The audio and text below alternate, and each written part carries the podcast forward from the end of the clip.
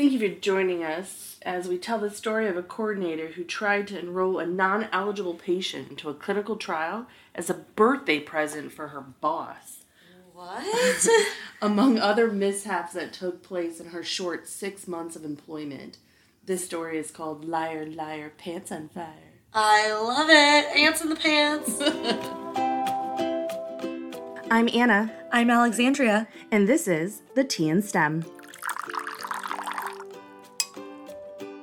All right, so ultimately, this coordinator lied on her application to this research site. I got this story from an old monitor friend of ours. We were talking about horrible research mishaps over the years, and she goes, "Ooh, and I got a story for you." So here goes. Monitor came to conduct an SIV, which is a site initiation visit at a research site, pretty normal. She was shown the office space by the research manager. She was given a tour. She then presented her materials about the studied, answered questions from the site and the PI. She met with all the staff and the regulatory person and collected all the documents that she needed, and she left. A week later, the site was given clearance to start screening the patients. Totally normal. The first red flag she got was that the CRA was not notified by the site that they had screened a patient. Sometimes that happens. You get in the middle of stuff and you're busy and you forgot to tell your CRA that, oh my gosh, we have a screening set up next week, or we just screened our first patient yesterday. And some CRAs don't want to know unless the study requires it. Yeah, I guess, but, like, you know, usually it's common knowledge to be like, hey, we've got somebody coming in next week. I want to make sure I've got all my ducks in a row. Uh-huh. But whatever. She said, so it was a little red flag. The patient, she said the red flag part was, one, she wasn't notified, but that the patient wasn't added to the IRS system. So that's, like, the drug enrollment system to get them randomized to potential treatment options and whatnot. Or the electronic data capture system where we would put all of the data into for the sponsor.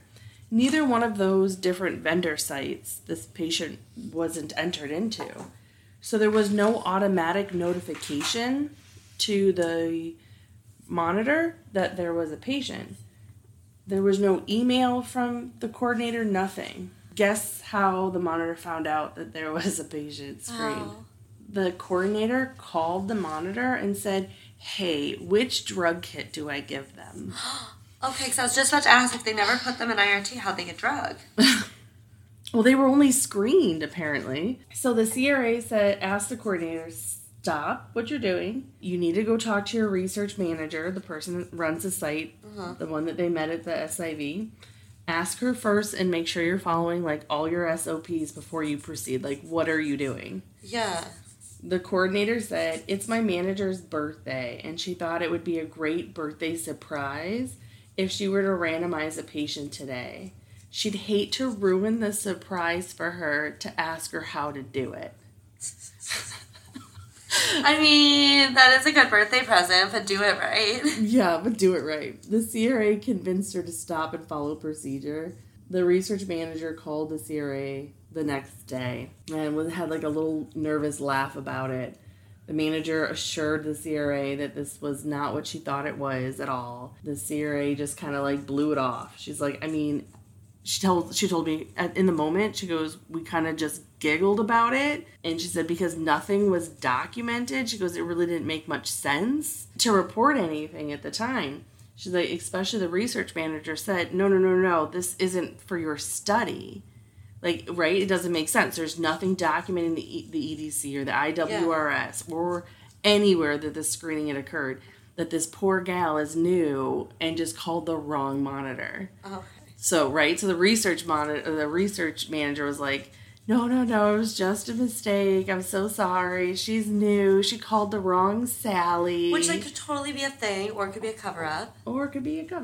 She's like, so there was no paper trail. They all had a nervous laugh, and she's like, you know, I tried to explain to her, you know, it was kind of alarming. Like, which drug do I choose? She's like, are you kidding me? Like, that's not a question that you get. So they went on about their day. She's like, okay. First red flag. Did she meet this coordinator at the SIV or just the manager? No, she said that she met all the staff. She goes, okay. She couldn't actually remember if she met her or not.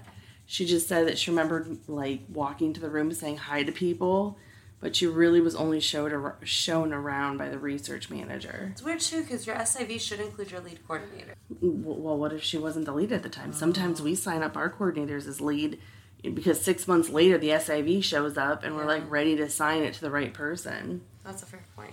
Right? We can't always choose our people. She goes on to tell me that about 2 weeks later, another red flag hits. The EDC magically has 3 screen subjects documented.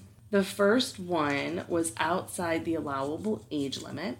The second one had no blood work or EKG. And there was no data listed besides the visit date for the third one. She goes, Anna, I checked the site on Friday. By Monday, there was 3 patients in there. That's so weird. Yep. She goes, it was that fast. For this study, the CRA was allowed to come out 2 weeks after randomization. So the CRA queried the EDC, verified all the missing data, like to ask for verification of the missing data, emailed and called the site, no response. Right? Emailed, called the site manager, no response. Prior to the first patient being randomized, the CRA had the medical monitor reach out to the PI, and the PI did not respond before the randomization occurred. Huh? Yeah. Wow. Okay. So the scheduling of the CRA was a totally different department. So right there makes me think that this is a pretty large site. Like right? University level or like just multi-center? One of the two. Because, you know, you call a large site that's got like 30 studies running. It's like, hey, Susie, go run over to Bill and ask him to call me back. Yeah.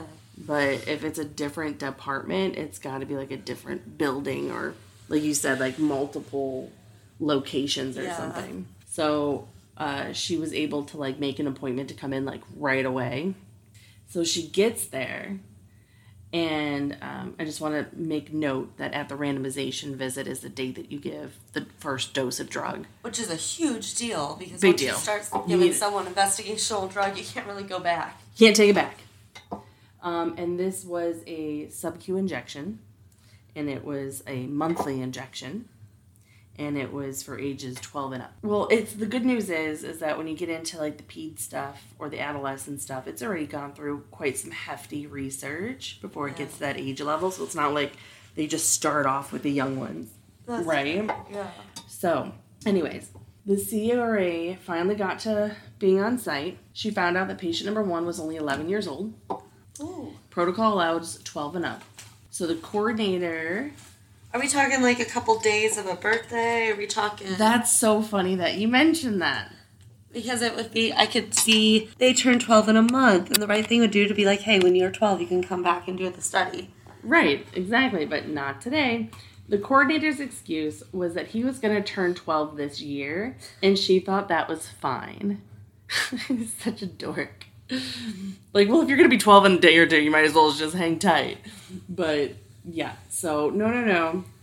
The coordinator said, well, he's going to turn 12 this year, so she thought it was going to be fine.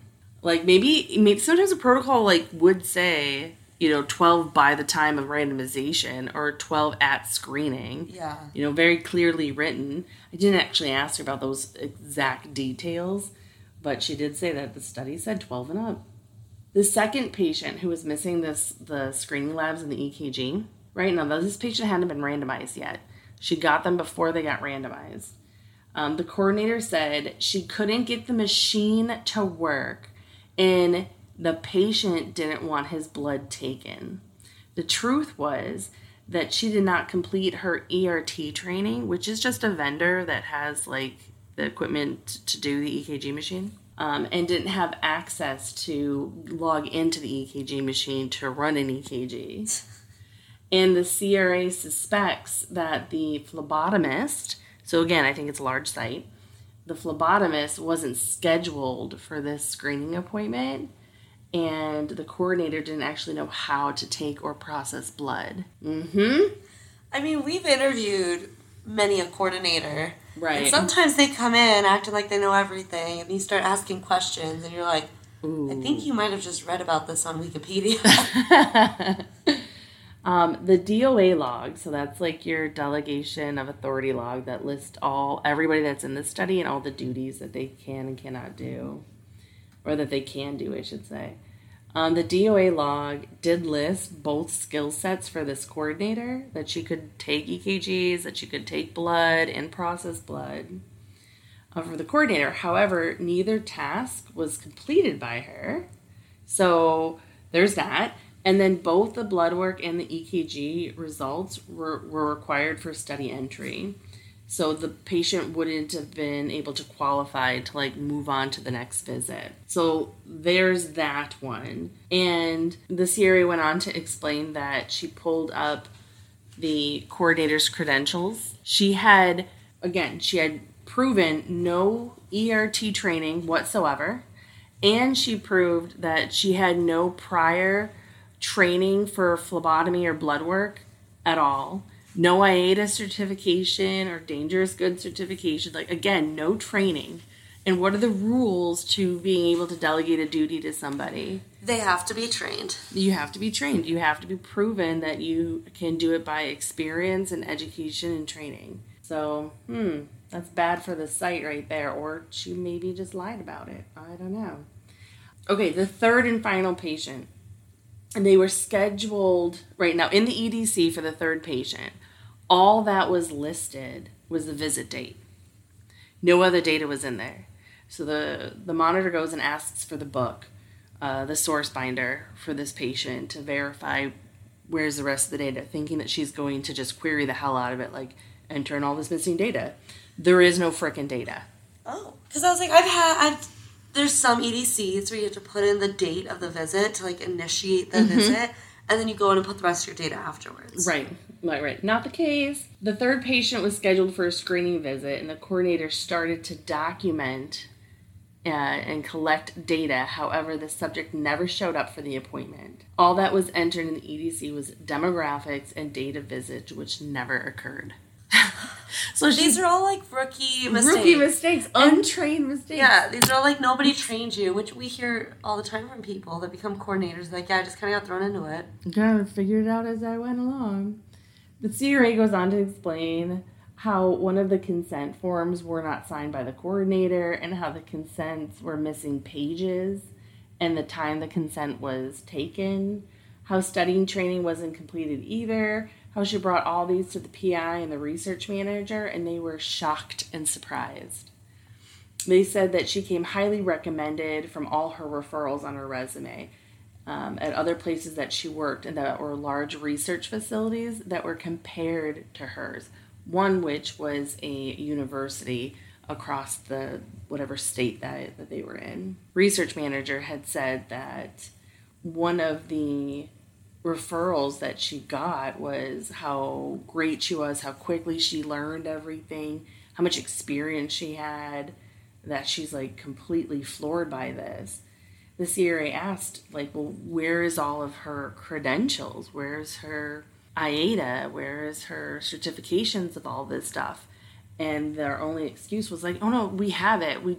She just hasn't brought it to us yet, but we have it. We have it. It's here. It's just not here. So she was like, yeah, I'll bring it in. And she just hadn't yet. Yeah. And I get it. Sometimes you get certified at old jobs and you might be nervous to ask, but your certifications are your certification. It's not the property of your company. Yep.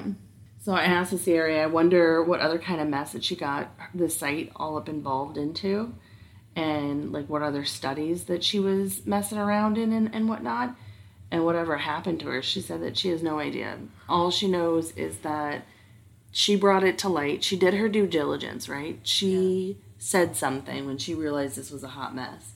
But she never saw that coordinator again. And that site actually didn't enroll a patient for many, many of months. And they must have gotten everything cleaned up just fine.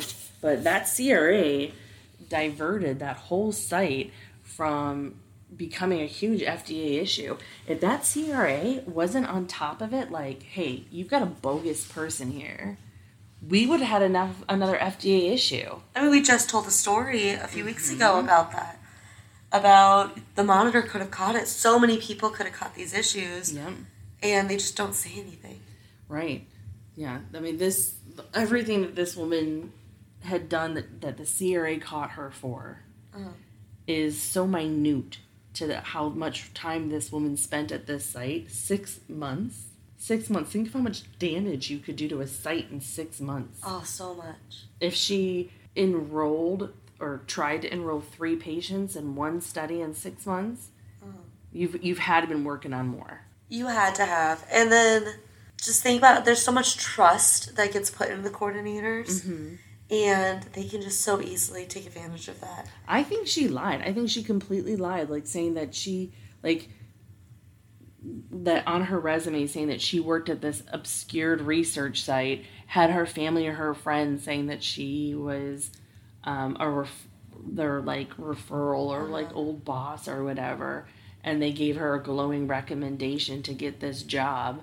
How easy would that be? I mean, or think about it, these managers didn't know. What if she did the same thing at the other places, mm-hmm. and her managers just didn't actually check her work? There was no QA in place. Because they were so big. They were so big and so busy, and just nobody caught it, so she just kept going thinking. Like, okay, great, I'm glad you're here, do a great job. And then she just kind of, like, goes off and does her own thing. How long could you keep that up for? Oh, one thing I do want to say is this monitor. She's like, this was like a year or two ago. And she goes, it's kind of like a small area in the state that she worked in for research. She's like, I do most of the sites repeatedly in the same field. She goes, I've never seen her at another office again. But it doesn't mean that she didn't, like, hop from, like, rheumatology to cardiology or something. Yeah. That could have totally been the case, too. But, I mean, even tonight when we were talking with our little frenzies, it's like research truly is a small network. Like, you know people. Yeah. You get to know people fast and you make a name for yourself quickly, whether that's bad or good. Mm-hmm. Exactly. Yeah. I can't believe that hot mess she created. Oh. Hi, I just wanted to know, like, which drug do I give? Thank God she didn't just open the drawer and was like, eaty, meaty, miny, boom. She would have messed up an entire study. She could have caused a whole study to close down, depending on how much it was writing on that site. Yeah. I don't even know. Anyways, let's all knock on wood that we don't have underqualified peers. Yeah. And we'll see you next week. Keep your staff trained.